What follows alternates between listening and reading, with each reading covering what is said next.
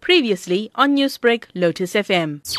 We welcome any increase in social grants because we are aware that uh, over 17 million people depend on social grants for their day-to-day living. So any increase is welcome. But I must raise my concern with regard to the amount of just 30 rand, which in my opinion is a very meager amount when one takes into consideration the escalation in uh, other living costs. We were told recently that there will be a 15% electricity hike. And also when one considers that the fuel levy has also gone up, that will have an impact on transportation costs. And if people who are dependent on grants have to use public transport, for example, then they will be paying higher transport transport costs.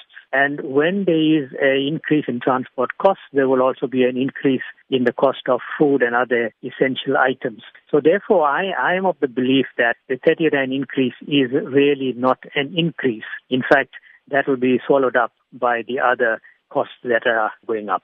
Now, you're saying that this is not really much of an increase, and we've seen in the January 2021 Household Affordability Index that a food basket for the average South African home costs over 4,000 Rand. So, what then do you propose be an appropriate increase for them considering the dire need on the ground? Well, keeping in mind the, the financial constraints that our government faces, we cannot be unreasonable in terms of our demands for a much bigger increase. Ideally, as you rightly said, the cost of a food basket is around 4,000 Rand. If you were to take all the other uh, living costs that go with it. So, in my view, an increase of at least 500 Rand would have gone a long way in alleviating the plight of our grant recipients. But this is unrealistic in, in terms of the budget constraints that government is facing and the increasing number of people who are becoming grant dependent. What assistance is being made available to social grantees and the less fortunate? Well, those who are dependent on social grants really will not qualify for any other grants like the Social Relief of Distress grant as well as the food vouchers that are now being handed out by the Department of Social Development. There is no other safety net for them. This is a very